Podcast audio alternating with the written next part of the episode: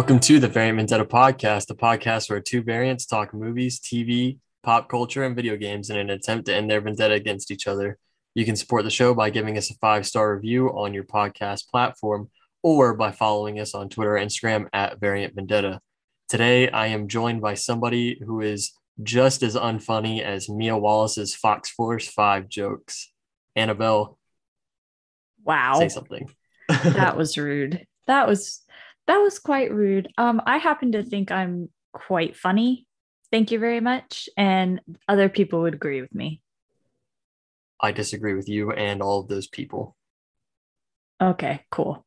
Also, did you notice that in the intro, I accidentally switched around the order that I say things in accidentally?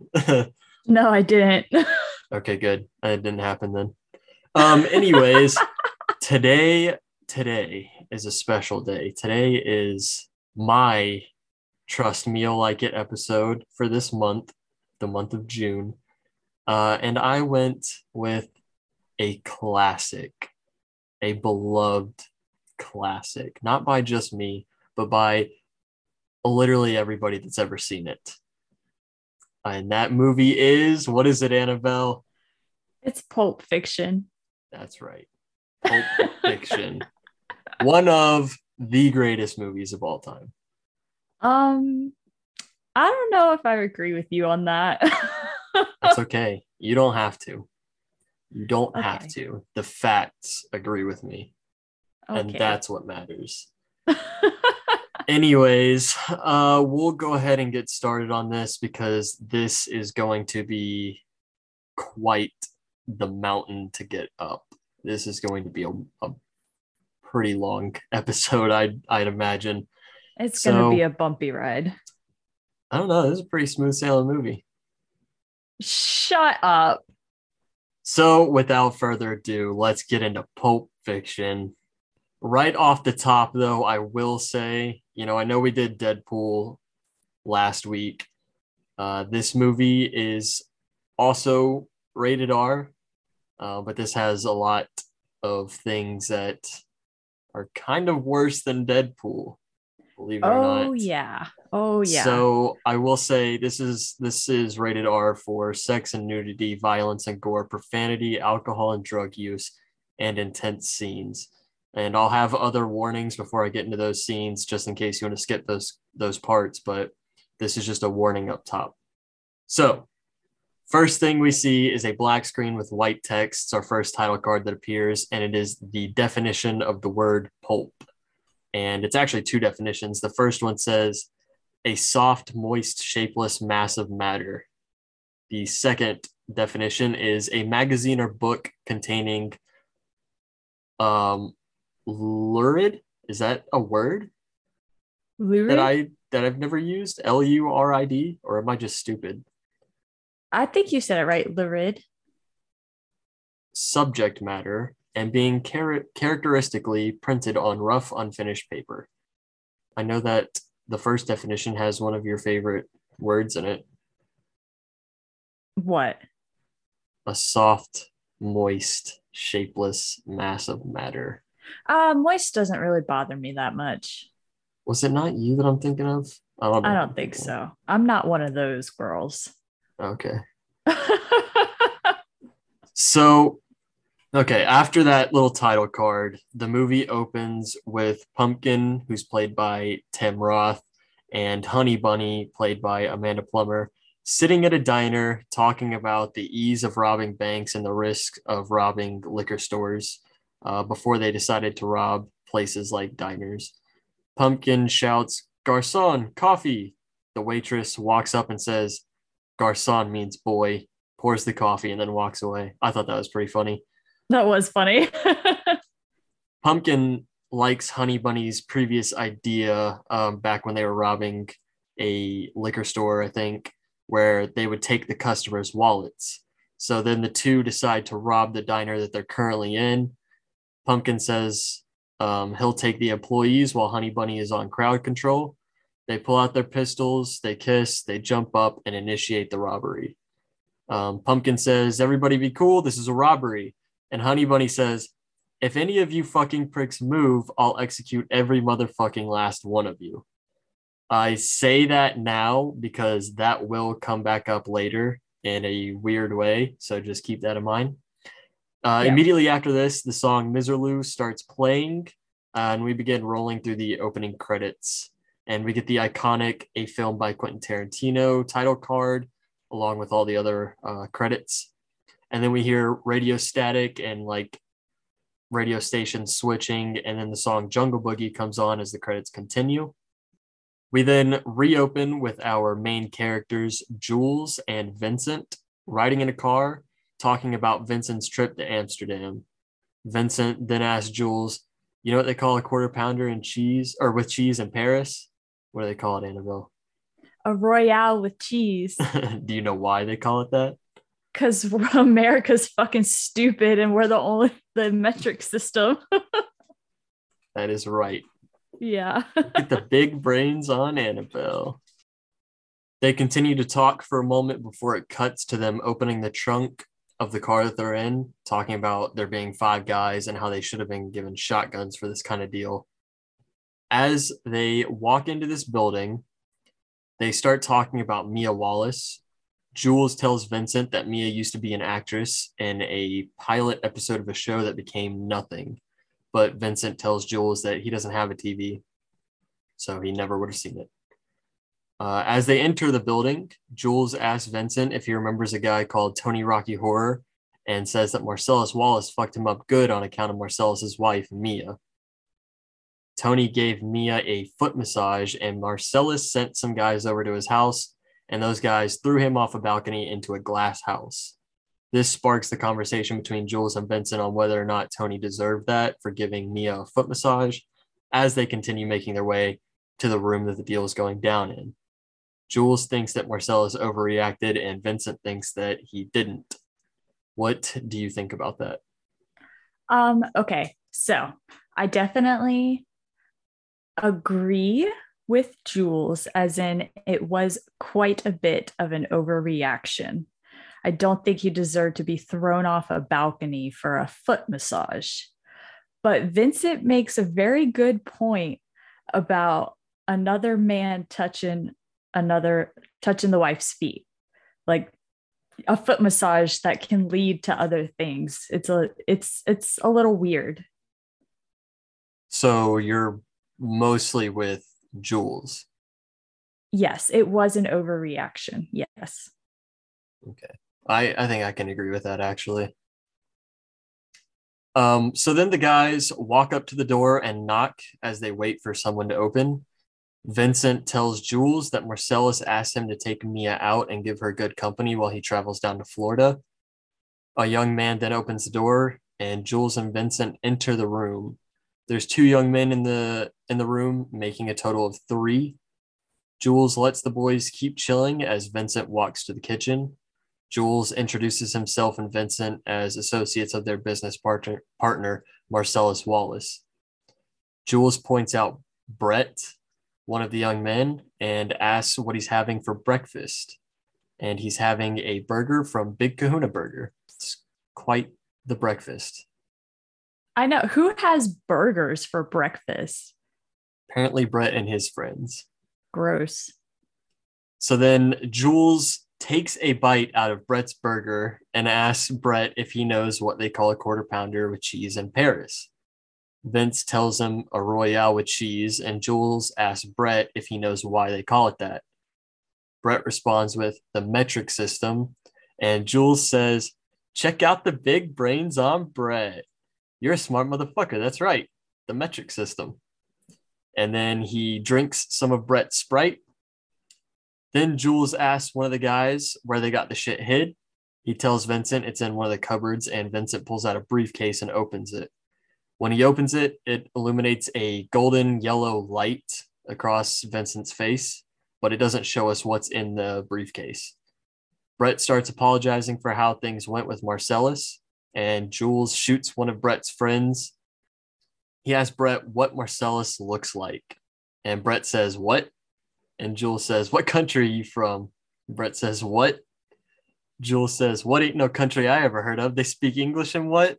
And then Brett again says, What? And Jules says, English, motherfucker, do you speak it? And Brett says, Yes.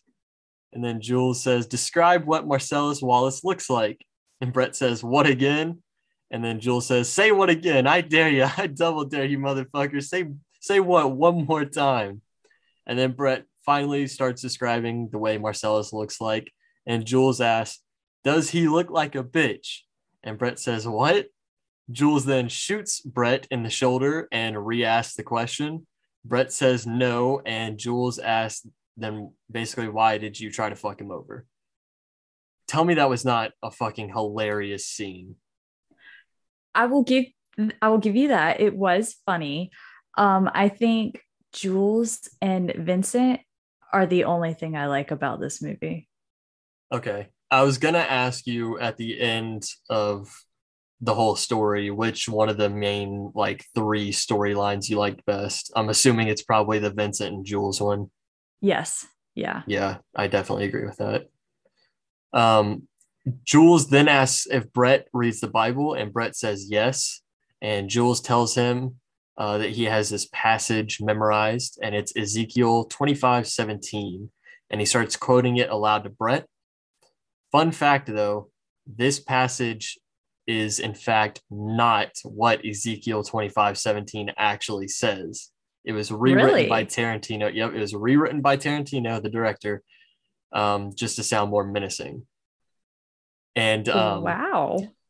the passage says, or at least the passage that Jules recites says, the path of the righteous man is beset on all sides by the antiquities of the selfish and the tyranny of evil men. Blessed is he who, in the name of charity and goodwill, shepherds the weak through the valley of darkness, for he is truly his brother's keeper and the finder of lost children. And I will strike down upon thee with great vengeance and furious anger those who attempt to poison and destroy my brothers. And you will know my name is the Lord when I lay my vengeance upon thee. And then Jules and Vincent start shooting Brett. That's a pretty, pretty freaking cool thing to quote before you kill somebody. I gotta give it to It Jules. is. It is. It's very badass. And I think Samuel Jackson was a perfect pick for it. Oh yeah, they. I think um, I was reading on IMDb like just some of the facts about the movie, and I think they actually wrote the character of Jules specifically for Samuel L. Jackson. That seems pretty perfect, actually. Yeah. Because, yeah, he does a great job with it. Oh yeah, is one of his most iconic roles, I'd say. So as they're shooting Brett, it kind of fades out, and then we jump into the next scene, which has a title card that says Vincent Vega and Marcellus Wallace's wife, as the song "Let's Stay Together" plays. The scene opens with uh, Butch, who's played by Bruce Willis, sitting in a bar talking to Marcellus himself. The basic idea of their conversation is Marcellus is paying Butch to throw a boxing match and lose purposefully in order to win a massive bet, in which both of the men would be paid a lot of money for it. Jules and Vincent then enter the bar wearing t shirts and shorts instead of their usual black suit and tie. The men enter and sit down at the bar, order some drinks. Jules and the bartender kind of mock Vincent about the situation with Mia that's going to happen. And then Jules goes to the bathroom and his seat is taken by Butch, who orders a pack of Red Apple cigarettes. Another fun fact Red Apple cigarettes are a common entity across multiple Tarantino movies. Oh, I didn't know that. That kind of sparks the idea that this could possibly be like a little Tarantino cinematic universe where all the movies are connected. Yeah, that's cool. I like that. But fun thing is, is that's never. I don't think that's ever actually been confirmed. It's just rumored, and it's kind of a fun rumor. So, uh, whenever Butch comes and sits down next to Vincent, Vincent just starts staring him down, and the two have a slight verbal disagreement. But Vincent is called over by Marcellus. We move to the next scene, which has two women talking about their piercings. Vincent asks one of them why um, he asked one of the women about the piercing and then is called into the other room by this guy lance in the other room lance shows vincent a few bags of heroin and vincent ends up choosing the third bag the one that kicks the hardest. After the two men finish their deal, just a little drug related trigger warning. Um, Vincent then asks if he can shoot up at Lance's house, and he says Mikasa Sukasa. And after that, it starts jumping back and forth between Vincent, you know, setting everything up and then shooting up, and then him driving at night. And turns out he was driving to Mia's house. So when Vin- Vincent shows up, uh, he finds a note on the front door that says, Hi, Vincent. I'm getting dressed. The doors are open. Come inside and make yourself a drink from Mia. So Vincent walks in and it shows Mia watching Vincent through the security cameras in the house. And then we get hit with the infamous Vincent meme where he's just kind of looking around all confused because she's talking to him through the intercom. Did oh, you? Yeah. I was going to say, yeah. did you notice that? Now I do. Now that you pointed out that it's a meme, now I'm seeing it in my brain. Yep, that's it. So then after that little meme moment, he makes his way over to the intercom on the wall, and Mia tells him to make himself a drink, and she'll be down in two shakes of a lamb's tail. Vincent goes and makes himself a drink at their little bar while Mia is in her room snorting coke. And then Mia makes her way over to Vincent and she says, Let's go. We cut to the next scene where Vincent and Mia pull up to a restaurant parking lot. Vincent asks what this place is, and Mia tells him Jack Rabbit Slims. And Vincent says, Come on, man, let's go get a steak. And Mia says, You can get a steak here, Daddy O. And then she tells him not to be a, uh, she doesn't say square, but she says, Don't be a. And then she draws out the shape of a square with her fingers. And it actually shows a dotted line, but it it's not a square, it's a rectangle, which yeah, it doesn't make any sense, but it's funny. It doesn't make any sense why the dotted lines would show up in the first place, and then it doesn't make any sense why it's a rectangle, not a square. Yeah, yeah. If if I had to take a guess, though, I I think it's just to kind of show the audience that Vincent is less than sober right now. Maybe oh, a hallucination. Probably. Yeah. I didn't think about that. Yeah, because he's definitely high off his ass. Yep. Um, well, actually, I guess they both are. Yeah, true. True. Oh my God. I didn't even think about that. So then the two of them walk into the restaurant, which has got to be like the coolest restaurant I've ever seen. Agree? Disagree? oh yeah, I need to go to a diner and sit in one of those classic cars and have dinner right now and a five dollar shake. Yep. I need that. What's funny basically... to me is that he's so like shocked by the fact that that shake is five dollars when like watching this now it's like wow that's actually a cheap milkshake. Yep. Yep. So this restaurant, Jack Rabbit Slims, is a mid 1900s themed restaurant where the servers are all dressed up like people from that era, including Nixon, Marilyn Monroe, Zorro, Buddy Holly, and Mamie Van Doren. Uh, they make their way to their table, which is actually the inside of an old Chrysler car. Their waiter, played by Steve Buscemi, I don't know if do you know who that is? No. Uh, famous actor. You probably recognize him if you saw a picture of him, but in this movie, he looks very different. But he was supposed to be in this movie, but due to time constrictions, I guess, he was casted for another one of Tarantino's movies, and they gave him this little cameo in this one. Oh, okay. So their waiter comes up to take their order, and he's dressed like Buddy Holly. And as you mentioned before, Mia orders a $5 shake and Vincent is very confused. He's like, You don't put bourbon in it or nothing? Nope, just a, a milk and ice cream $5 shake. As Mia is pulling out a cigarette, Vincent is rolling a joint, and Mia asks for one, and Vincent just gives her the one that he was making, and then he rolls another one. Um, I don't think that's a joint. I think that's like he's hand rolling cigarettes. I don't understand why she would ask for it then because she already had her own. Well, I don't I don't know. The whole thing about hand rolled cigarettes and stuff, but I imagine it's better than the ones that you buy. And the ones that you buy have a filter on it. Filters, yeah. His doesn't have a filter, which is why she kind of like does a cough. hmm I yeah, I could see that too. Cause like the second time I watched it too, looking at what he was putting in it, it did kind of look a little brown, like the Yeah. stuff that he's pouring in there. So it could have been, regardless. And that was like a big him. thing back then to hand roll cigarettes. Was it? I wasn't alive back in the '90s, so I don't know. Well, it wasn't like a big thing, but it was like still around. Okay. Well, I'll take your word for it. It makes sense. Anyways, the two yak about mindless get to know you bullshit as they wait for their food. Vincent asks about the pilot that Mia was in. It's called Fox Force 5. And she describes it to him and tells him about the gag where she was supposed to have a joke in every episode of the show, but Mia won't tell Vincent the joke because it's embarrassing and not funny. The waiter then brings Mia her $5 shake, and Vincent tries it to see what the big deal was, and he actually ends up liking it. The two then share a uncomfortable silence, which Mia brings to Vincent's attention. She tells him she's going to go to the bathroom to powder her nose. Wink, wink. Literally. And then she also tells him to think of something to say. Again, drug use in the bathroom.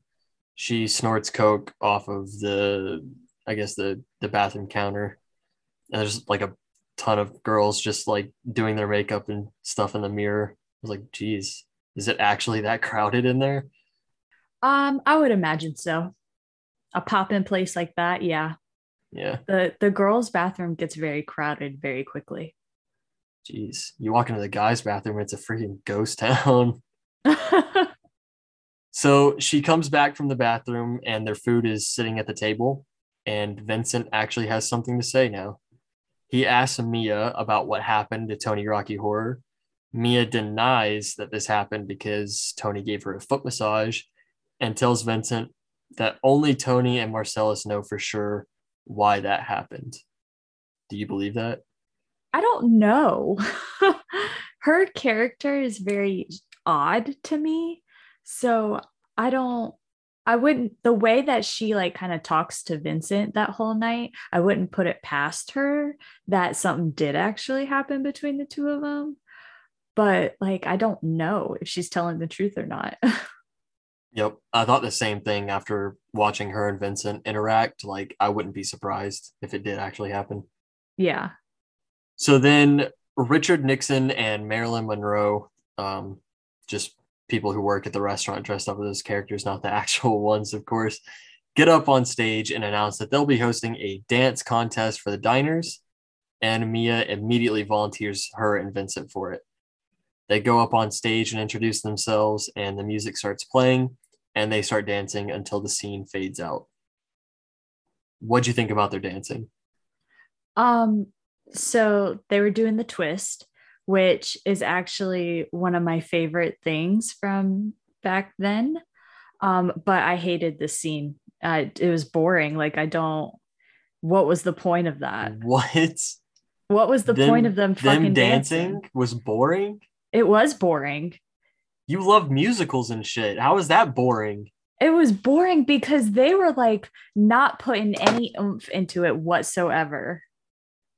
Okay, but they still won. They were being very lazy with their dancing. Still won. I think it was just to kind of show their relationship building. maybe i don't know this movie is it's very weird to me it made me very uncomfortable um and i was very confused the whole time Really? yes yes Okay. All right. Well, hopefully we can clear some things up as we go. that's what i'm hoping because you love this movie so much and i was like everybody loves this movie and i was so looking forward to watching it because i was like oh now i'm gonna understand everything now i'm gonna i'm gonna love it just like everybody else and i was the whole time i was watching it i was just like what the fuck am i watching Serious? I don't understand how you couldn't just immediately love it.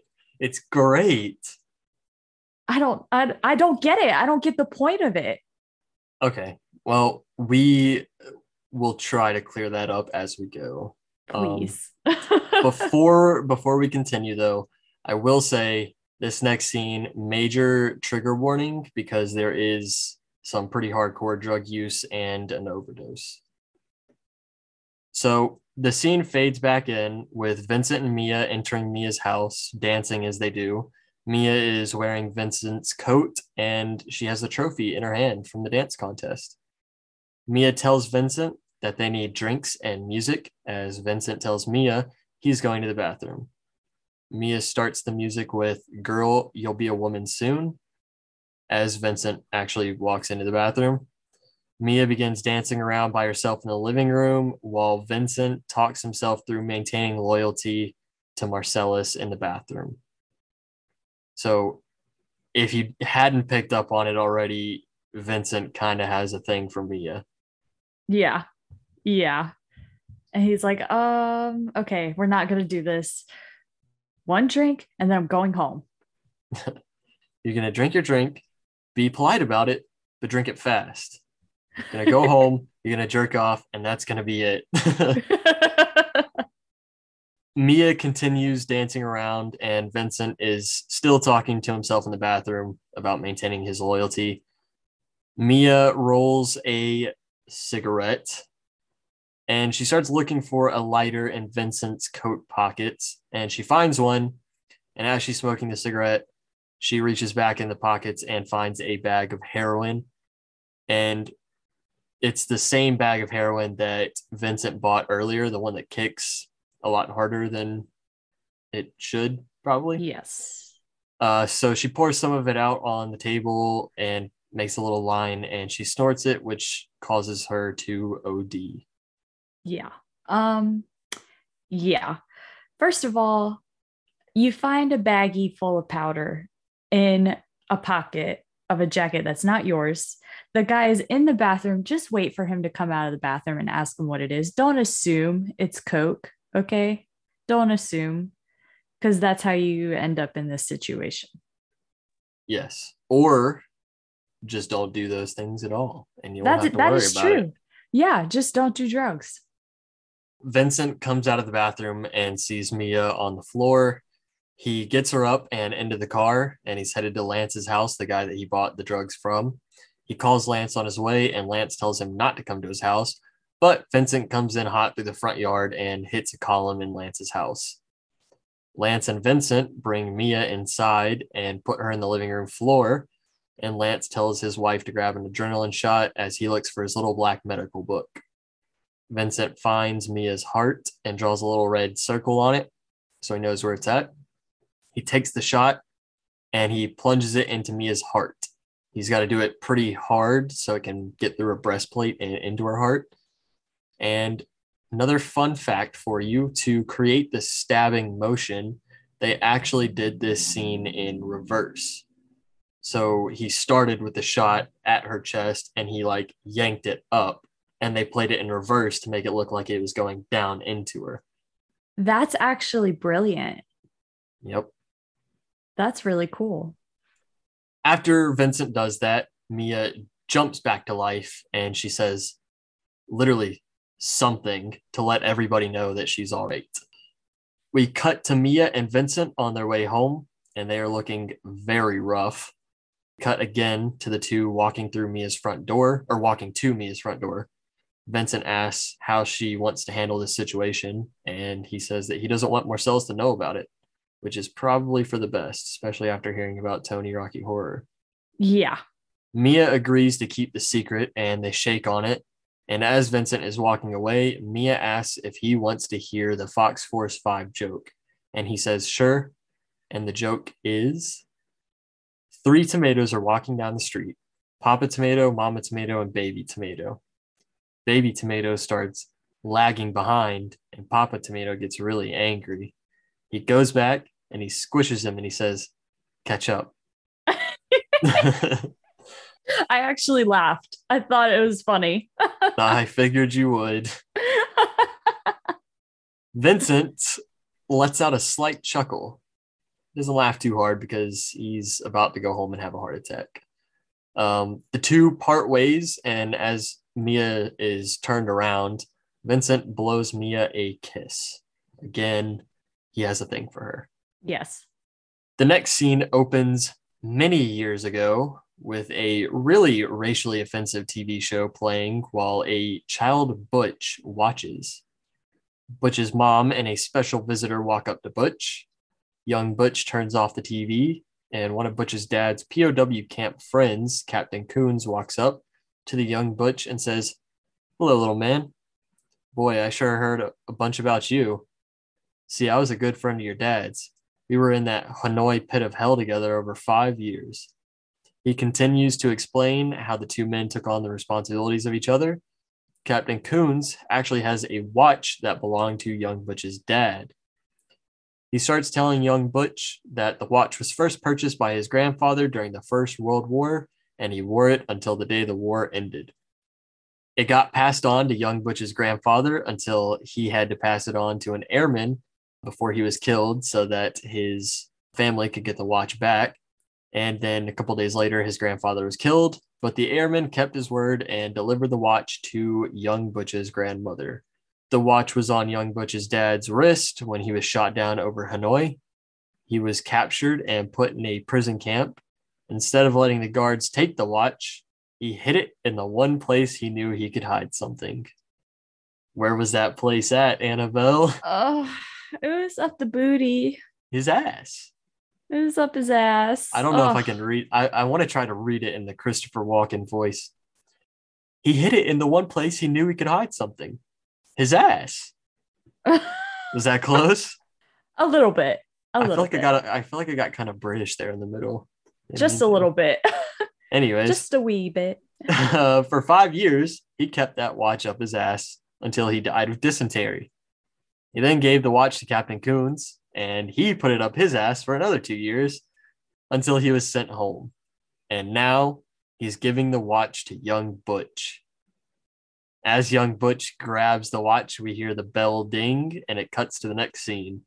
You had to have thought this scene was fucking hilarious. he was telling the story and i was like oh that's so sweet this watch has been through so many battles and it's been passed down passed down. And then he went and said it's been up a lot of people's asses. And that's where they lost me. It was funny though. I mean, it was on. funny. It was funny. It's i think that's the problem i'm having with this movie is i'm having a hard time picking apart the funny parts and the really serious it's like it all flows together and i can't differentiate the two Well, I mean, this was supposed to be kind of serious, but at the same time, like they, I mean, you know, they had to get the watch back somehow. They they Yeah. added a little comedy in there with it. yeah So after young Butch grabs the the watch and we hear the building, uh, it cuts to an older Butch who is lying on a table wearing boxing attire. He jumps up in a sweat, and a man enters the room and says, "It's time, Butch." Butch pumps himself up, hops off the table, and exits the room. In the background, we hear people cheering and an announcer announcing Butch's opponent. This is followed by another title card that says the gold watch. We then hear the announcers talking about Butch's opponent being dead, about how bloody the fight was, and about the impact it will have on the boxing community, and so on. A woman in a taxi is sitting in an alley listening to the fight's broadcast on the radio. Butch hops up out of a window and into a dumpster. Then he gets into the taxi and they drive away. Vincent and the bartender from earlier begin walking down a hallway until they enter a room where Marcellus is. Marcellus asks uh, what Butch's trainer has to say about this, and the bartender says, Nothing, and I believe him. But Marcellus wants to take the trainer over to the kennel and sick the dogs on his ass until they tell him basically what Marcellus wants to know. Marcellus also says that he's prepared to scour the ends of the earth for Butch. Anything on that? no i just i don't understand the whole point of the butch storyline why why was it needed How is it not though? I I mean, I guess, I guess I understand. I don't know. I just I don't like this movie. You, okay, so you understand what the situation between Marcellus and Butch was, right? yes, he's a boxer and he was supposed to lose that fight, but he doesn't lose the fight. Yes. Yes. Okay.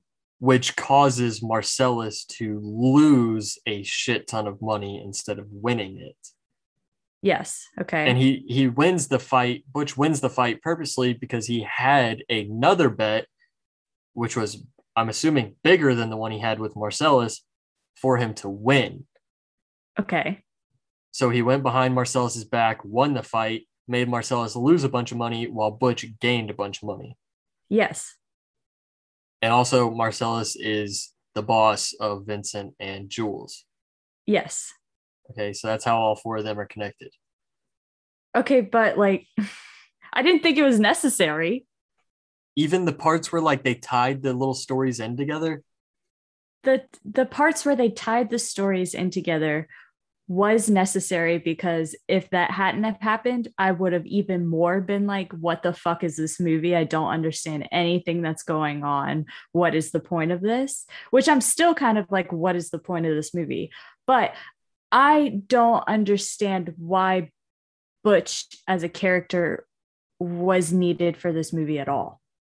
I mean, it's, You know what I mean? it's not just a Jules and Vincent story. It's it's actually three different storylines that are all interconnected. Yeah. You've got you got the Vincent and Jules storyline, you've got the Butch storyline, and then you've got the um, Pumpkin and Honey Bunny storyline. And they're Yeah. they're all three interconnected. Yeah. So how is it not needed? They're all three connected. Like it's it, it would have been a don't know. Th- oh. they would have had to have wrote so much other stuff if it was just a Jules and Vincent movie. I think okay, I think my problem is I'm not understanding why this movie is a thing. Entertainment. that's that's why all movies are entertainment and money. That's literally why all movies are made. I was not entertained. I'm sorry. I know I'm going to get a lot of hate for this, but I was not entertained at all. I was a little bored at points actually. I hope you do get hate for this. I know I'm going to. I know I am. I wanted I wanted so bad to like this movie, but I just didn't. I'm disappointed. You anyways. We cut back to Butch uh, in the backseat of the taxi, and he's changing from his boxing clothes into normal clothes. The driver asks Butch if he's the one in the fight on the radio, and then she asks what it's like to kill a man. Butch had no idea that he killed his opponent until she just told him, but Butch says that he doesn't feel the least bit bad about it. They pull over to a phone booth where Butch is talking to a friend of his, Scotty, about getting the money. Turns out, like I said earlier, Butch had another bet uh, better than Marcellus's to win the fight. Butch just has to wait until tomorrow night to get the money. Him and his girlfriend, Fabienne, are going to head to Knoxville in the morning where they'll meet Scotty to collect the money. The taxi driver takes Butch to his motel. He gets out, pays for the ride with actual money instead of a crisp high five like Deadpool. Go, go watch that episode if you haven't. Sorry for Go listen to that episode if you haven't. listen to it. listen to it and stare at our logo on your screen while you do it. yes. Uh, and he tells he tells the taxi driver that he was never in that taxi, and she you know comes up with this little story about how he wasn't. And Butch heads inside as the driver drives away. Butch enters his motel room and peeks out the window to make sure he wasn't followed. We see his girlfriend, Fabienne, who I'm just going to call Fabi from here on out, and she's laying down in bed. Butch changes and crawls in a bed where they have a conversation about pot bellies. I'm assuming you probably thought that was very weird. yeah. I what does she mean by pot belly? Does she mean pregnant? I don't understand. That's what I got. Okay. Cause I Or don't like, I've never heard that term pot belly other than like a pot belly pig. I yeah, I don't know. I don't. I honestly, this is one part that I just I don't know why they had that conversation. Um, but a few moments later, Butch asks Fabi if she's got uh, everything, and she says that she did. Then they talk about the fight and if Butch is still retiring. Then they start having sex until it fades out. And then it fades back in to Fabi drying off after a shower while Butch is currently in the shower. And Butch mocks Fabi before he starts talking about their plan after they leave. Then they go to bed. Butch wakes up the next morning to the sound of war and explosions, but it turns out it's just a movie that Fabi had playing on the TV. After getting up and getting out of bed, Butch gets dressed, but he can't find his father's watch. So he asks her if she got it, and she's unsure. I mean, she wants to say yes, but she's still just kind of unsure. Uh, he gets mad at her, yells at her, picks up the TV and throws it at the wall. And this isn't a flat screen or anything. This is one of those big box TVs from the 90s. Oh yeah. Those things those things are heavy. he just Yeah, picks they it up are. and throws it. But after he does all that, he apologizes to her and tells her that he's got to go back and get it. He drives to a street uh, pretty much adjacent to the one that his house is on, but he sneakily goes on foot the rest of the way until he reaches his house. Once he gets inside, he finds the watch, throws it on his wrist, and then he grabs some Pop Tarts and sticks them in the toaster. After doing this, he sees an Uzi laying on the counter. He picks it up, and as he's doing that, he hears the toilet flush in the bathroom behind him, and out comes Vincent. The two look at each other for a moment, and as soon as the Pop Tarts pop out of the toaster, Butch shoots Vincent, killing him. I was Sad? upset by that. I was upset. Yeah. And then like see this this is where I have a problem. He kills Vincent, okay? Then okay. we get more more story, more story. And then all of a sudden we're back at a fucking diner with Jules and Vincent. I'm s- what? I understand they're different times in the story, but it's just so it's it hurt my head. It's not that hard to understand. I mean, come on. Just look at like the clothes that they're wearing at the times. Vince is wearing the same fucking shit besides the last scene and he's in regular clothes. It It's really not that confusing. Okay, I'm so, I'm sorry my small brain can't handle this movie. Well, I didn't I didn't want to be the one to say it, but I'm glad somebody did. Um, so Butch sets down the Uzi and then wipes off his prints and heads back to his car. He then triumphantly drives away and eventually comes to a stop at a red light where Marcellus Wallace just so happens to be crossing the street. The two look at each other in disbelief, and Marcellus says, Motherfucker, and then pulls out a pistol to try to kill Butch, but Butch gasses it, hitting Marcellus with the car, which then causes another car to hit Butch's car um, after a moment of them both being kind of out of it. Some citizens help Marcellus up as uh, as soon as he gets up, he pulls out his pistol and starts shooting at Butch from across the street. Uh, but he's missing all the shots because he just got hit by a car. Butch starts hobbling away while Marcellus hobbles after him. Butch tries to hide from Marcellus in a pawn shop, but Marcellus is in. Uh, he comes in the pawn shop right after him. The two start fighting, and right before Butch gets the chan- chance to shoot Marcellus, this racist shop owner pulls out a shotgun and points it at Butch and tells him to toss the weapon. The racist shop owner then knocks Butch out and calls Zed, telling him the spider just caught a couple flies before everything fades to black. okay, I'm going to go ahead and say this now. Huge trigger warning um, for sexual abuse. Huge Oh, yeah. trigger warning. I ha- yeah, I have it in parentheses. Major trigger warning. Major. Um, I almost had to stop the movie or fast forward through the scene because Mhm. I was getting triggered really hard. It is a very intense scene. Yeah, it was it was rough for me to watch. Um, So I when I wrote my notes on this, I did it in a way that would be much easier to hear. So it's not going to be as intense as it was watching. okay. I I appreciate that and I'm sure a lot of listeners appreciate that as well. Yeah, but it's I mean it's geez, a very weird scene. One of the weirdest scenes in any movie I've ever seen. Um, so like like we mentioned, major trigger warning before we jump into this. If you want to skip, uh, the next shot opens up with Marcellus and Butch tied up with ball gags in their mouth in the shop's basement as the racist shop owner sprays them with water to wake them up.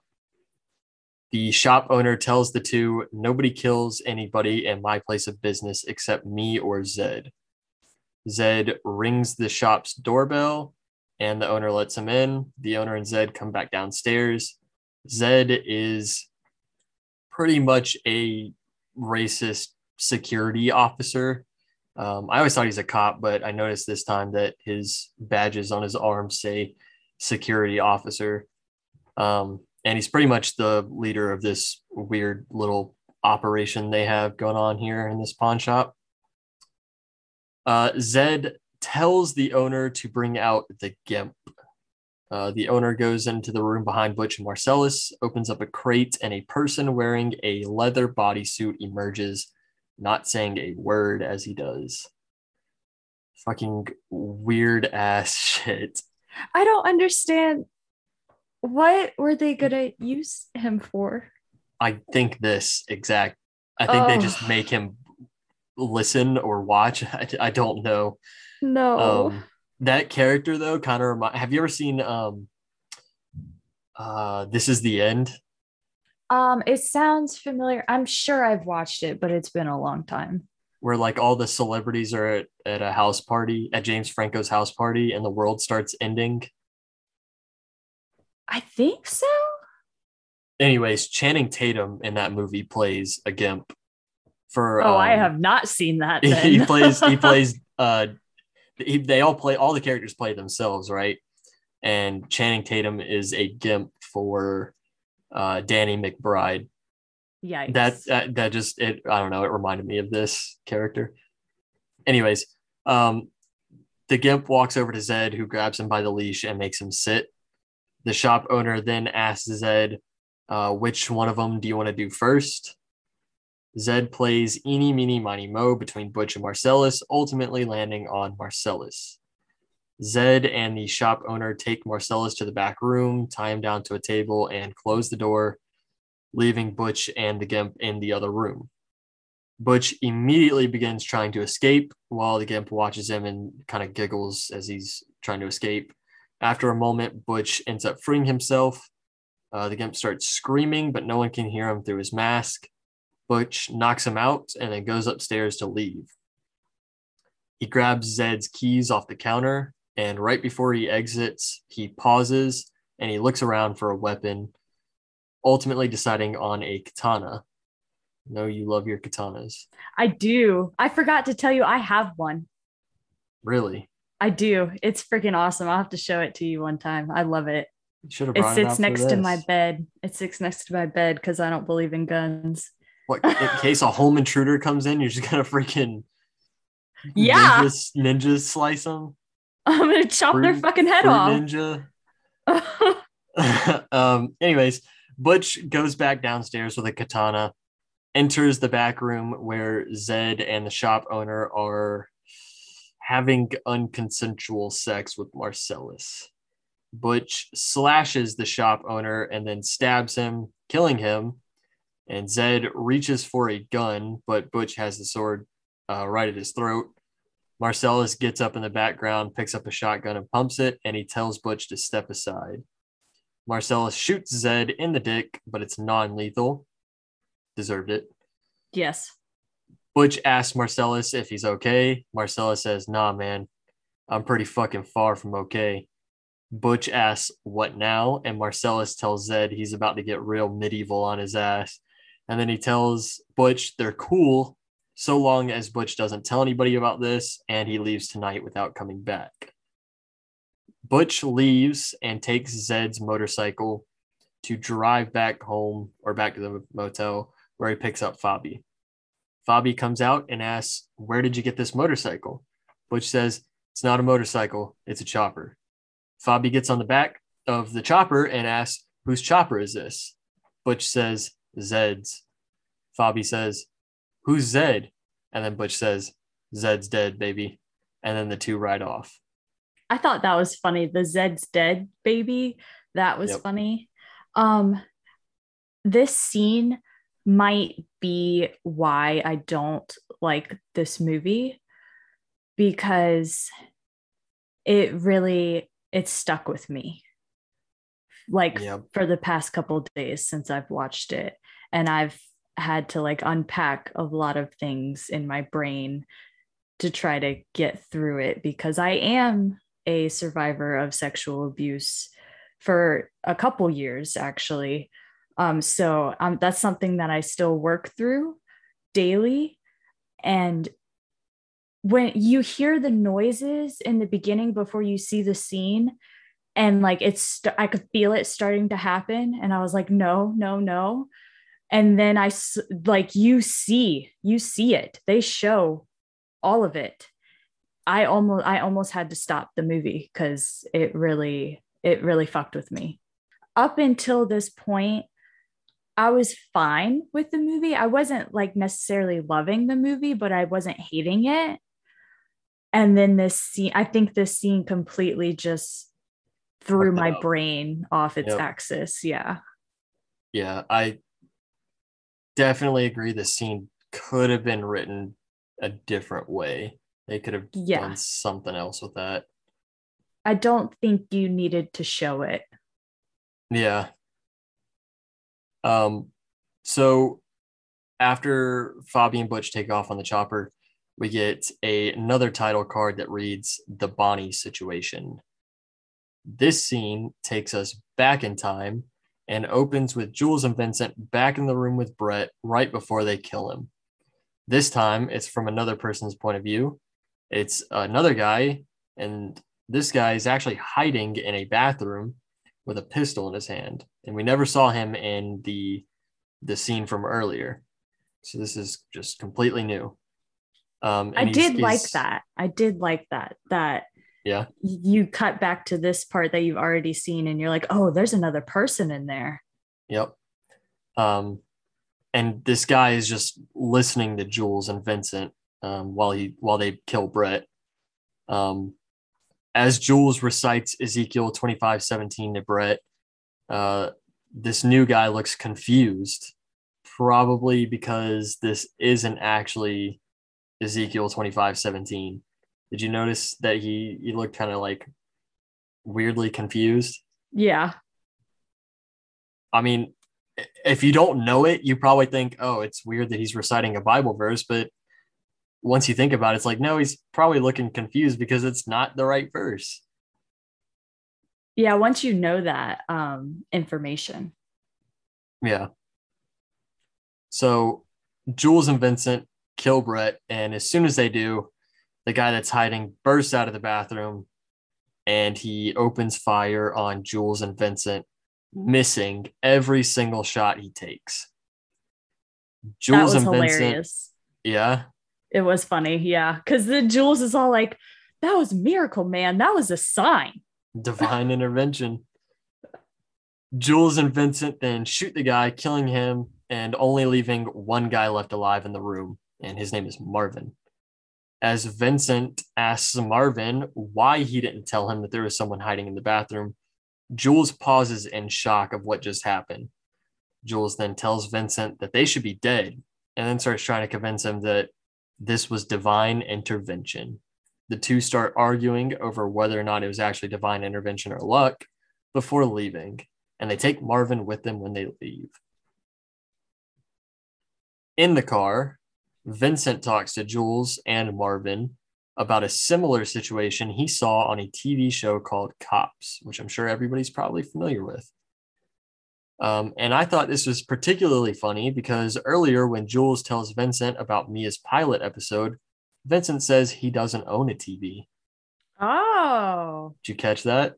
i didn't catch that that's a good catch Uh, at this point, Jules has become very superstitious and very spiritual and tells Vincent that he's retiring after this.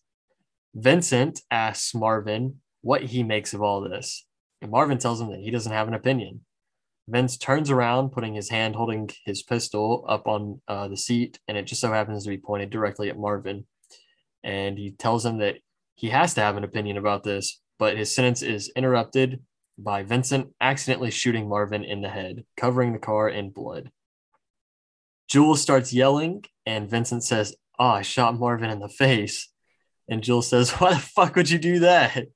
And Vincent tells him it was an accident and that they probably hit a bump in the road, which Jules denies. And then uh, Jules pulls out his phone and calls his friend nearby to see if they can come to his house to get the mess cleaned up. What do you what do you think about that little car scene?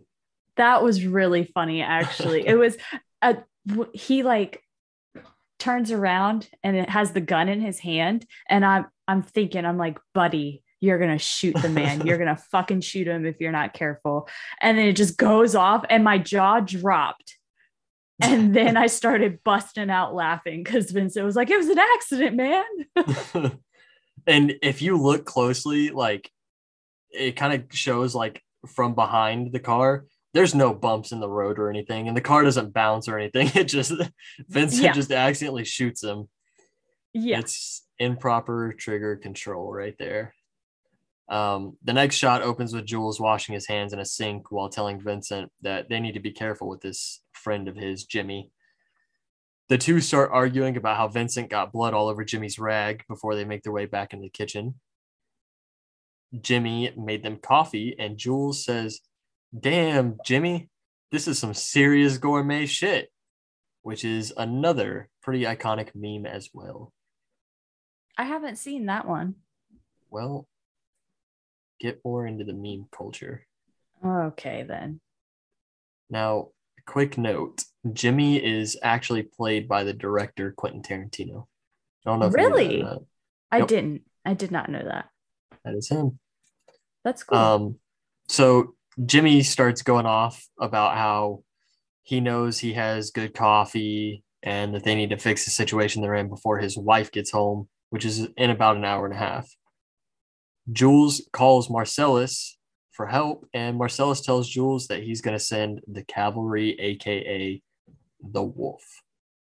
We cut to the wolf at a party talking on the phone with Marcellus about the situation. And then the wolf pulls up to Jimmy's house, rings the doorbell, and introduces himself as Winston Wolf. And he says, I solve problems.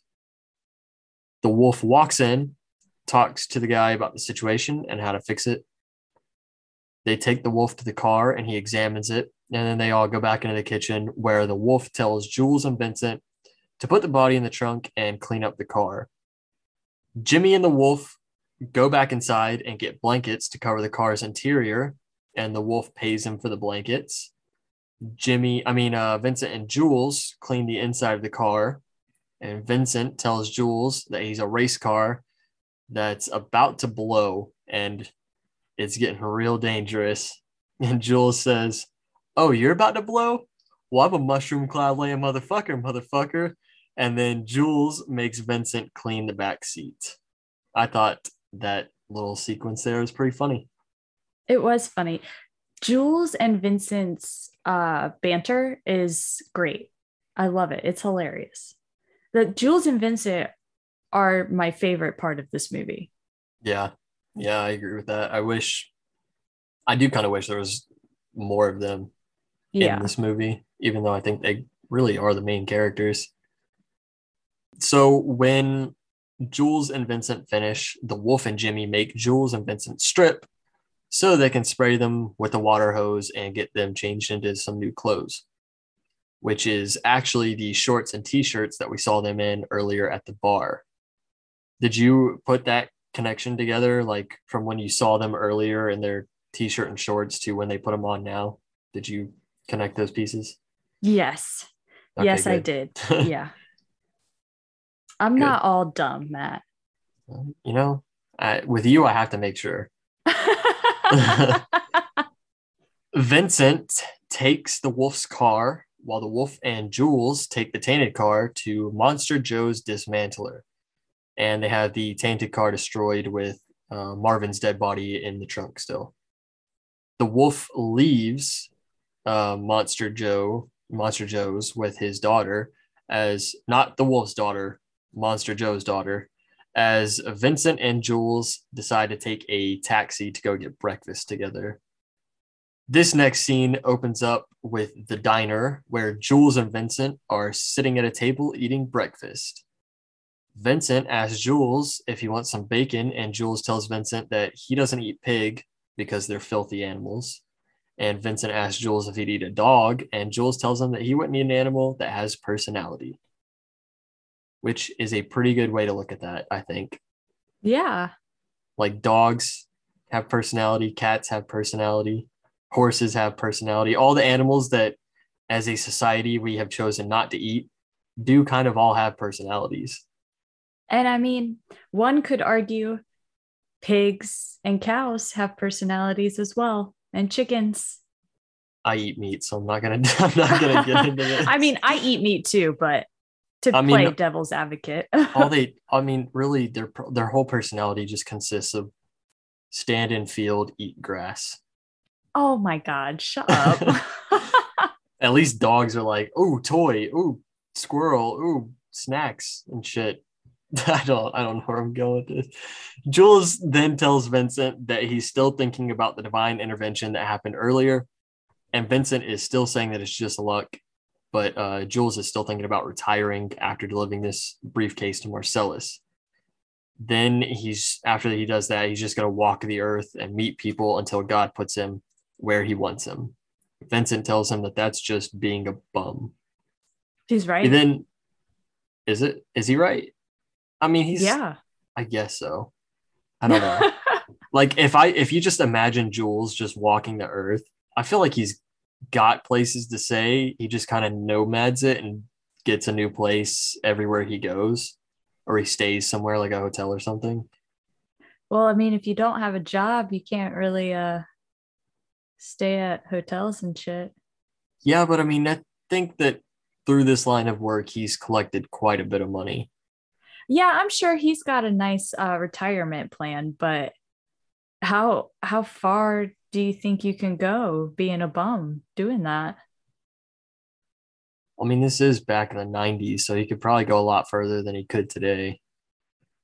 Well, yes, but also like it's like the same thing every year. Like, yeah, things were cheap back then, but they didn't make as much back then as well. okay, Know yeah, what I fair mean? point. Fair point. Yeah, inflation and shit. Yeah. Uh, anyways, uh, after they after Vincent calls Jules a bum, we hear a man shout, "Garcon, coffee!" Turns out it's Pumpkin, the guy from the very beginning of the movie. Did you recognize the diner before they showed Pumpkin and Honey Bunny again? I don't think so. No. I thought it was So- a completely different thing. At when whenever they showed Pumpkin, you put it together and it. Did it blow yeah then i was like oh okay everything's being tied together now i do wish that we had gotten more of pumpkin and honey bunny they were interesting characters to me Yeah. Um. I mean, how would they have fit that in though? i don't know i, I just i would have liked to see them do some more robbing I guess they probably could have put in a, a few scenes of them robbing places or something. Yeah they could have like put in like them robbing a place and then going to that diner Yeah, that that could have worked. yeah So back to Jules and Vincent, still talking about the miracle from before. Vincent decides that he's going to go to the bathroom. Uh, a few moments after Vincent leaves for the bathroom, Jules sits there, still thinking, and Pumpkin and Honey Bunny jump up and begin robbing the diner. So, like you said, it is all connected. This scene is connected back to the very beginning of the movie. Fun fact Pumpkin says the exact same line that he says in the beginning but Honey Bunny, her line actually is changed. She says, Any of you fucking pricks move, and I'll execute every one of you motherfuckers. She didn't say that at the beginning of the movie. It's two What different lines. say? what So- did she say At the beginning of the movie, she says, She says, if any of you fucking pricks move, I'll execute every motherfucking last one of you. At oh, so end- just a at the- tiny change. At the end of the movie, she says, Any of you fucking pricks move, and I'll execute every one of you motherfuckers. Just a tiny, tiny change. I mean, it is a tiny, tiny change, but I still thought it was pretty, pretty interesting that they didn't say the same, or that she didn't say the same lines. yeah, continuity error. Yeah. Or maybe they did it as a little joke to see who was really paying attention. Did you catch this line? I didn't because it sounded I exactly. I did. Who was of really, course who you really did. paying attention? Oh my god! I was I think- still trying to get over the last scene. I I only co- I only caught this because as she was saying it, I was quoting it in my head, and the two lines didn't match up, and I was like, "Wait a minute, am I stupid?" And then I went back to the beginning. I was like, "No, they said the wrong thing." I Yeah. think you've seen this movie too many times, Matt. I have seen this movie probably in the double digits. Wow. I've seen this movie once, and that's probably as many times as I'm gonna watch it. I actually I I have a Pulp Fiction shirt somewhere. I was gonna wear it tonight, but I couldn't find it. Aw, that's Sad. sad. sad times. So, as planned, Pumpkin takes the employees and the register while Honey Bunny works on crowd control. The manager comes out and uh, Pumpkin makes him assure everybody that everything will be all right, so long as they do everything that the robbers say. Uh, Vincent, at this point, is still in the bathroom, not knowing that any of this is going on. And did you catch that Vincent was reading the same book that he was reading in Butch's bathroom before he gets killed? No, Yep. I didn't catch that. reading the same book. Oh, so that that's his book that he brought. Yeah. Gotcha. Okay. Pumpkin empties the register and grabs a bag, like a trash bag, and then goes around and collects everybody's wallets.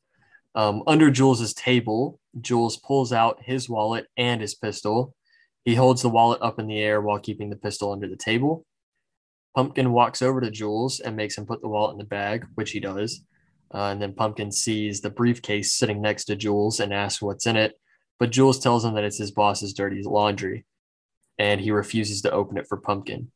After a moment of them going back and forth, Jules finally sets the case on the table and he opens it for Pumpkin to see. His face illuminates with the same golden yellow light that Vincent's did earlier, but the audience still doesn't get to see what's in it. How disappointed were you in that? I want to know what's in this fucking briefcase. Also, the code to the briefcase is 666. You don't you know notice that. I I have No. noticed that before. He doesn't. He does not specifically put in six six six. He actually puts in six six, and then it stops on five. So it could be No. six six five. No, I saw three sixes. I, saw definitely five. saw three sixes. I saw five. I'll have to go back and make sure. I'll go back and make sure. Don't worry. Okay, you do that. You can just insert who was right. I'm pretty. I mean, like, you're probably right. It probably is six six six, but it, I'm pretty sure because that's one of the very few notes that I took. That is one of the notes I took that the code is 666. And I thought that was hilarious. I mean, you you probably are right, but it does. I promise you, it does say six six five when he's when he's putting it in. Yeah, he probably just- he's like yeah, he probably did it. just flick it one more time. Um, so while Pumpkin is looking in the briefcase, Jules grabs him by the arm, pulls him in close, and points his pistol at Pumpkin's face. Honey Bunny starts freaking out, and Jules makes Pumpkin tell Honey Bunny to be cool. Jules counts to three and makes Pumpkin drop his gun and sit across from him at his table. And Jules tells them normally he would have killed them, but since they caught him in a transitional period, he's not going to kill them and he's uh, not going to give him the briefcase either. Vincent comes out of the bathroom pointing his pistol at Honey Bunny, and Jules tells both of them to be cool. Jules tells Pumpkin to get his wallet out of the bag, and when Pumpkin asks which one it is, Jules tells him it's the one that says bad motherfucker, which, fun fact, You have the wallet? I Oh have this God. wallet. I have that wallet. I have been using this thing for years. It looks really good. yeah, for how long I've had it. Yeah. Is that like stitched, like the word stitched in, or is it uh Yeah. yeah? Oh, Yep. that's cool. So if this thing's gonna last, I'm gonna use this thing for as long as I can, and then when it falls apart, I'm gonna buy another one off of Amazon because that's where I got this one. I'm pretty sure. And have you watched the show Community? Yes. So you know the the Pulp Fiction episode for Abed's birthday, and Jeff gives him a present, and it's a wallet. Is it that wallet? Probably. It's I'm been a sure. while since I've seen Community, so I don't entirely remember it, but probably. Oh, I watched that shit on repeat. I put that shit on in the background while I'm doing stuff. I I used to do that a couple of years ago, but I haven't. I have probably haven't watched it in over two years. Um, Such a great show. yeah, it is pretty good, and it's got freaking Donald Glover in it. Love him. Love him. I do too. I do too. I love Donald Glover. He's he's the greatest. He is. Okay, small Donald Glover side note. That man is one of the most talented people in the entire world. Yes. musically, creatively. I mean, he's making TV shows, he's acting, he's fucking making music. Yeah, there's nothing he can't do. For real. I I am absolutely in love with the man.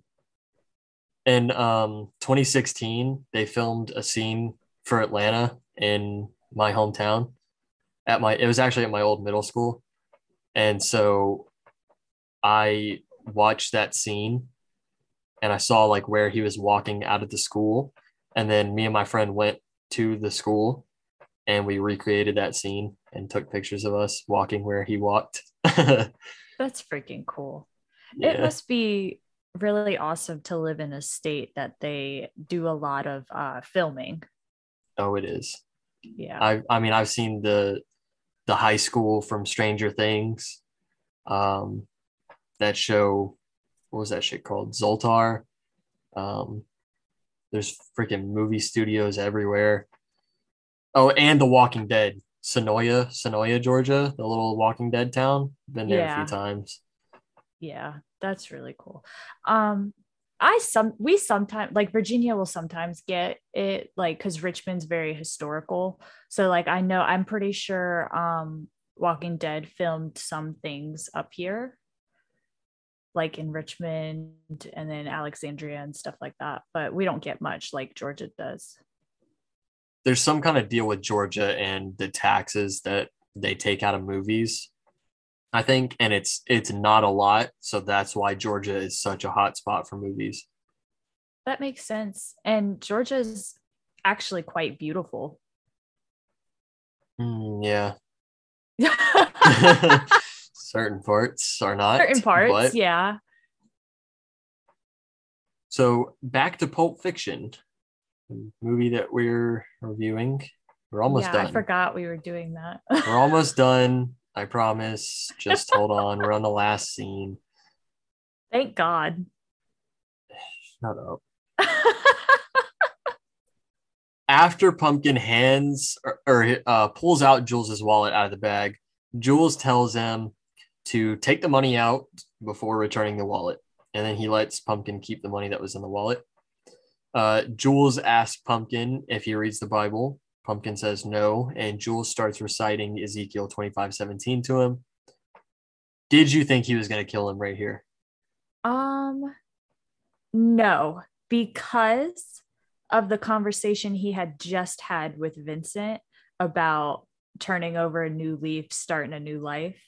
I think he was really trying to dissolve the situation and make it not escalate. right. Yeah. So Jules tells Pumpkin that that passage was just some cold blooded shit to say to someone before he kills them. But now he kind of sees the passage in a different way due to the miracle that he witnessed earlier. Jules sets his gun down on the table and tells Honey Bunny and Pumpkin to leave. And they do. They just kind of walk out of out of the uh, restaurant. Jules and Vincent decide that it's probably a good idea that they leave now too, uh, before walking out of the diner as Surf Rider plays in the background. Before they actually walk out the door, they stop, they stick their pistols in the waistband of their shorts, and then they exit the diner. And then we have the infamous, written and directed by Quentin Tarantino as the first kind of credits name, and then the credits roll. Thank and God. that is that is Pulp Fiction, Thank one of the greatest, one of the greatest God. movies of all time. to you. Oh, to to me, Yeah. To you. to me, yeah. okay. Well, somebody cue the clown music because this shit's about to get silly. Are you ready for this? Are you Oh, ready for this? What? Ugh. since since only I find this movie good, apparently. Um, Pulp Fiction on IMDb is rated at an 8.9 out of 10. Lightning Thief is rated at a 5.8 out of 10.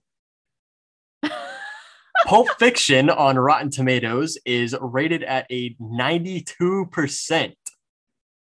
92 for critics, 96 for audience. Lightning Thief is rated at a 49. 49%. This movie was nominated for 75 awards. You know how many it won? I don't care. Take, take a guess. Just take a guess. Fucking 75. 70. They're not, it's not a perfect I don't movie. get it. I don't fucking understand. I don't get it. I really I don't. I don't understand why everybody likes this movie so much. It's good. Why do you like it so much? it's fucking good. It's got three stories connected into one. How often Okay. in movies do you see that happen? Not often. I'll give you Not that. often, right? Look at the cast Samuel L. Jackson, John Travolta, Uma Thurman, Tim Roth, Quentin Tarantino. He acted and directed.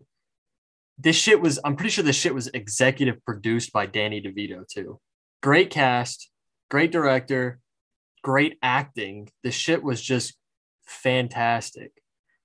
I don't I don't know. I just, I like okay.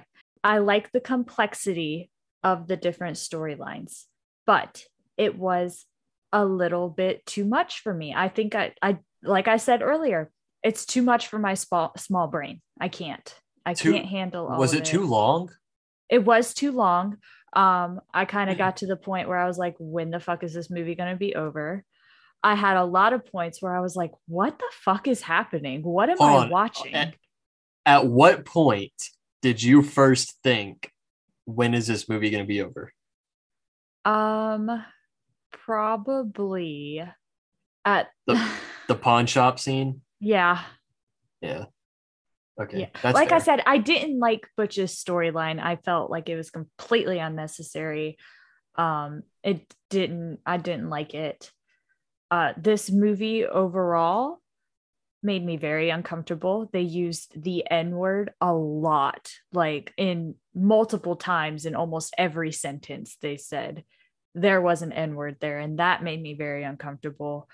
The the drugs didn't really make me that uncomfortable, but it was intense. It was very intense. And of course, the pawn shop scene, I could have done without ever seeing that in my entire life. That is fair. I I would give you that on that scene. That scene definitely could have been wrote differently. Um, the inward usage in this movie is it's kind of a common thing in several of his movies. Um, which you know he has been kind of called out on it. Yeah. So that those those are your only complaints. I loved Jules and Vincent, Sam Jackson, and John Travolta were the best part of this whole movie. If they were the entire movie, I probably would have liked it. I could see that.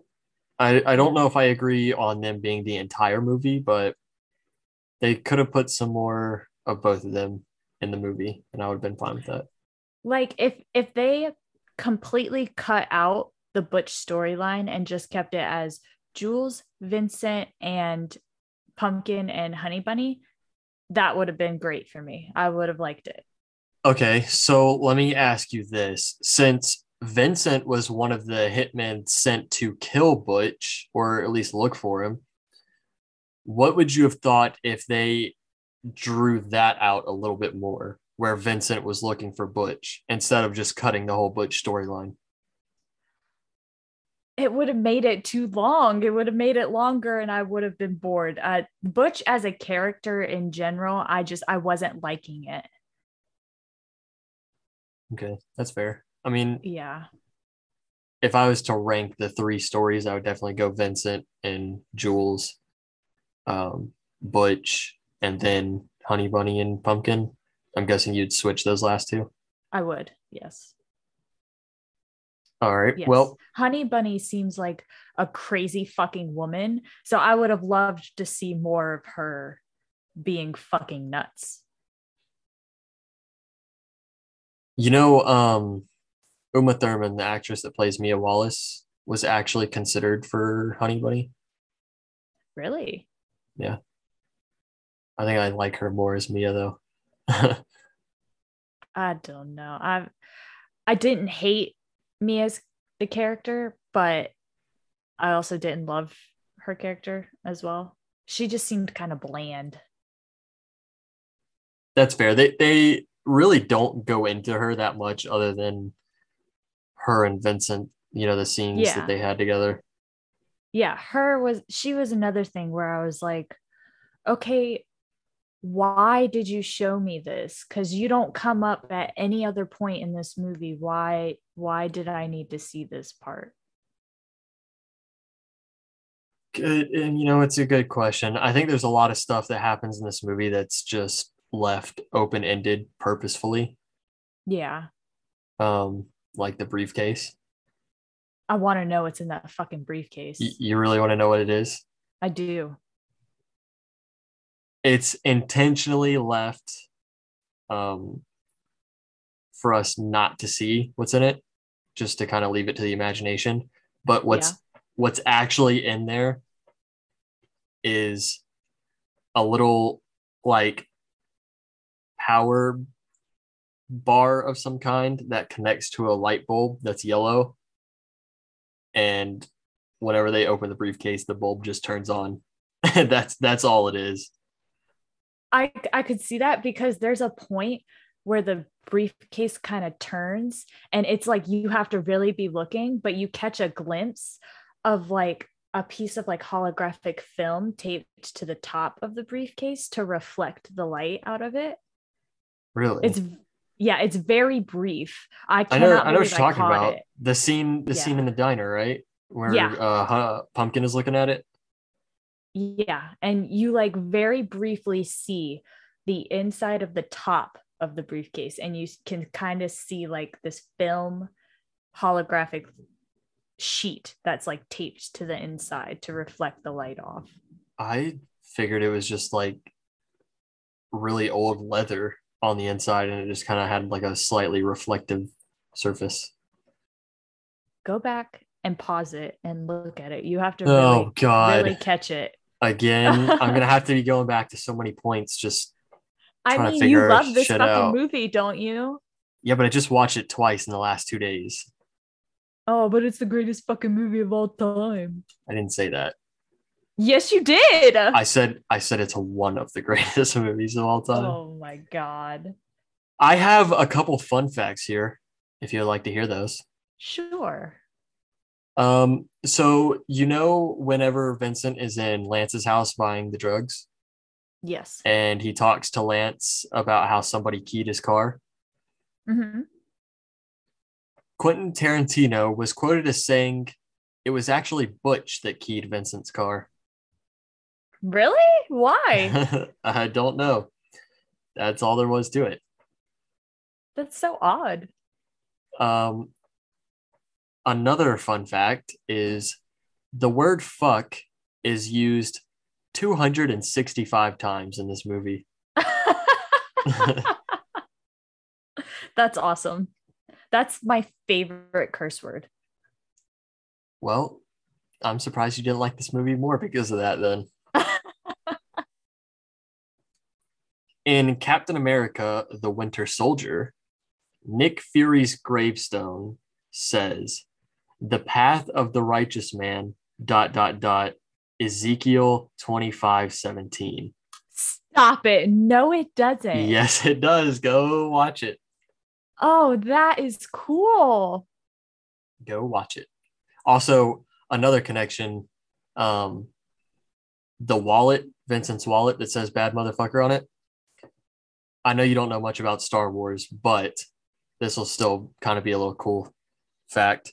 Uh, in Star Wars, Samuel L. Jackson plays the character Mace Windu. On Mace Windu's lightsaber, he has engraved on the hilt "bad motherfucker." that is a cool fact. I need to watch that those movies. I need to watch them. I've thought about doing it on here. Uh, that's why I haven't watched them yet because I figured you were gonna make me do it on here. So I that's just why kind I haven't watched it yet. Yeah, we'll, we'll we'll have to do that sometime. We'll do like a special month where we just, or a month or two where we just watch them all. Do May. Oh yeah, that's a good one. Because my birthday and because May fourth. Well, I was thinking May 4th, but yeah, your birthday. Yeah, my birthday too. Let's not forget about that. Um, next fun fact: Vincent. Okay, before I say this, you know how the movie is like you know how there's title cards every so often in the movie that say like what this next segment's going to be about. yeah.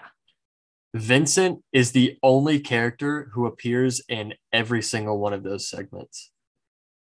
Why is that? Do you know? Don't know. He just is. That's so odd. So one you could feel like he would be like a the main point of the movie then. one could he's in all say that three of them. he is the main character. Ah, it's just so weird. I don't I don't understand the point of this movie. I don't. I don't get it. And I don't think there is a point and that bothers me. Well, if you see it as there was no point or you don't understand the point of this movie, think about it realistically. Entertainment and money. Okay, yeah, but I don't understand cuz it's I'm not entertained. I'm sorry. Well, you may not have been entertained, but A lot of people were. 92% of Google users were. And I I want to know why. I want to be in the same boat, but I'm just not. And I'm sorry. Maybe maybe give the movie another go and skip the pawn shop scene and see if that changes anything. Maybe I will try to watch it again. I normally try to watch whatever we review twice. Um, but this week has been fucking bonanzas. So I've only had time to do it once.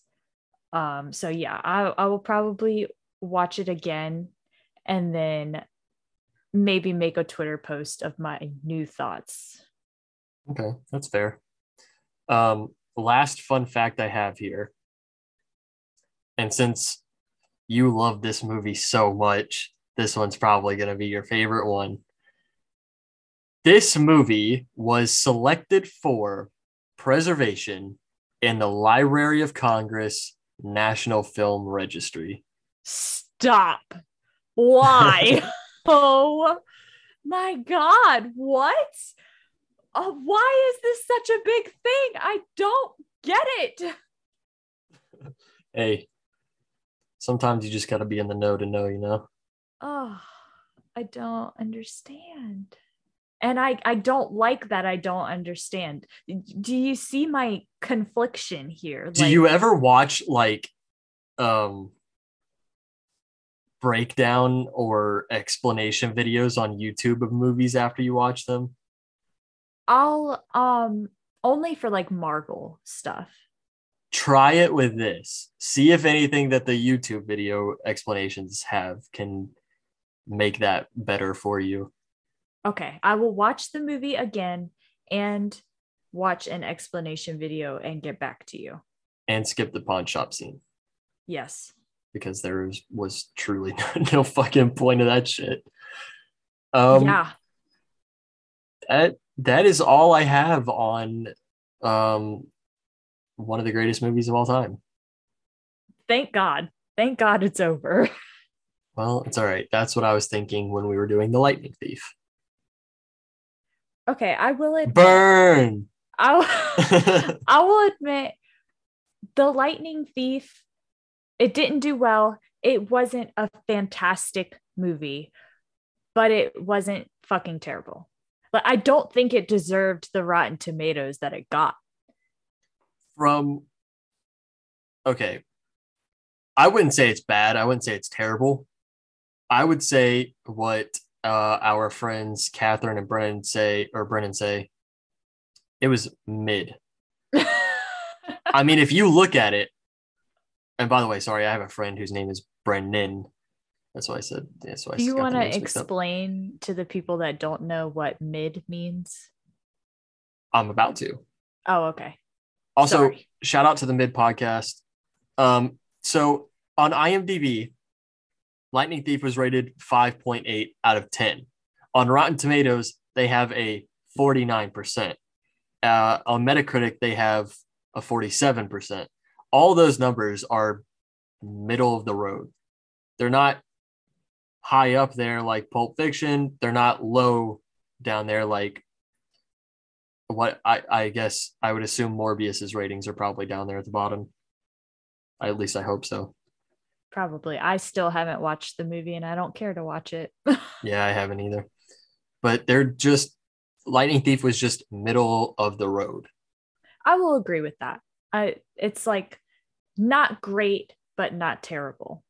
I wouldn't even say that. I would say not good, not bad. Shit was okay. It was okay. It was okay. Come on, don't look at me like that. It was okay. You and and I think Pulp Fiction was okay.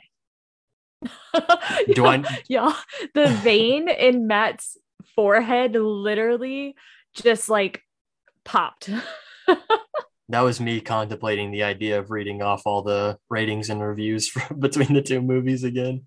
no, we don't need to know. We all know Pulp Fiction rated higher. We all know that. One might even say it's the superior movie, right? Between the two, Yeah. If you want to go by ratings, I'll take it. I win. I win. if that's what you want to go by, then sure. But in my opinion, I'd rather watch Percy Jackson than watch this again.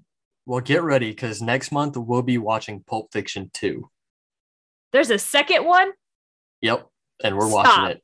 No, there's not. Yes, there is. Oh, fuck me. No. Get ready for it. But but aren't we doing like She-Hulk all month next month? Like No, it's not July yet. I no, it's not. oh It's June, you nut.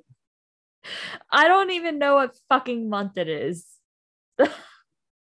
Fuck. Okay. No, we have So July Pulp all Fiction 2 planned next out. week. I mean, not next week, next month. We have July. I'll just I'll just out. swap swap out my trust me, you'll like it. Fuck. Okay. Pulp Fiction 2. There's like there's no parts that I'm gonna need to fast forward, right? No, because the movie actually doesn't exist. Thank God. Fuck. Yay. I, I bet- I thought Unfortunately. there wasn't a second one. no, there's not. Some some would say that some of the best movies are standalone. Some are, yeah. I would agree with that. Yeah. Like Pulp Fiction, for example. Sure. Whatever you say. I've learned that once you get to a point with Matt, you just have to start agreeing with him. Just yes, just nod your head. That's all there is to it. Smile I'll and stop. wave, boys. I'll stop Smile and wave. Well, that is all I have on Pulp Fiction. Um, I'm sure you probably don't have much more to say on it, but I'm gonna go ahead and ask anyways. Final thoughts, comments, anything?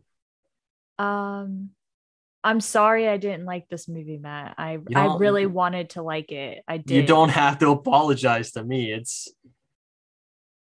it's you know opinions, and while your opinion might be wrong, it's Still your opinion. I do want to say that I'm not sure, I'm pretty sure it's next week that the episode will be airing, but y'all should go check out our friend Smash Trivia John. Um, his podcast. We will be appearing on an episode reviewing the 2002 Scooby Doo movie.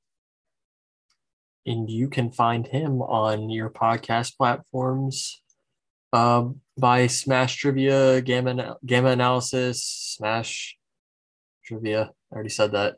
um, yeah. But we'll, we'll probably also, you know, drop the link to that on, on our Twitter. So, yeah, once it's um, released. Yeah. So is that everything you had?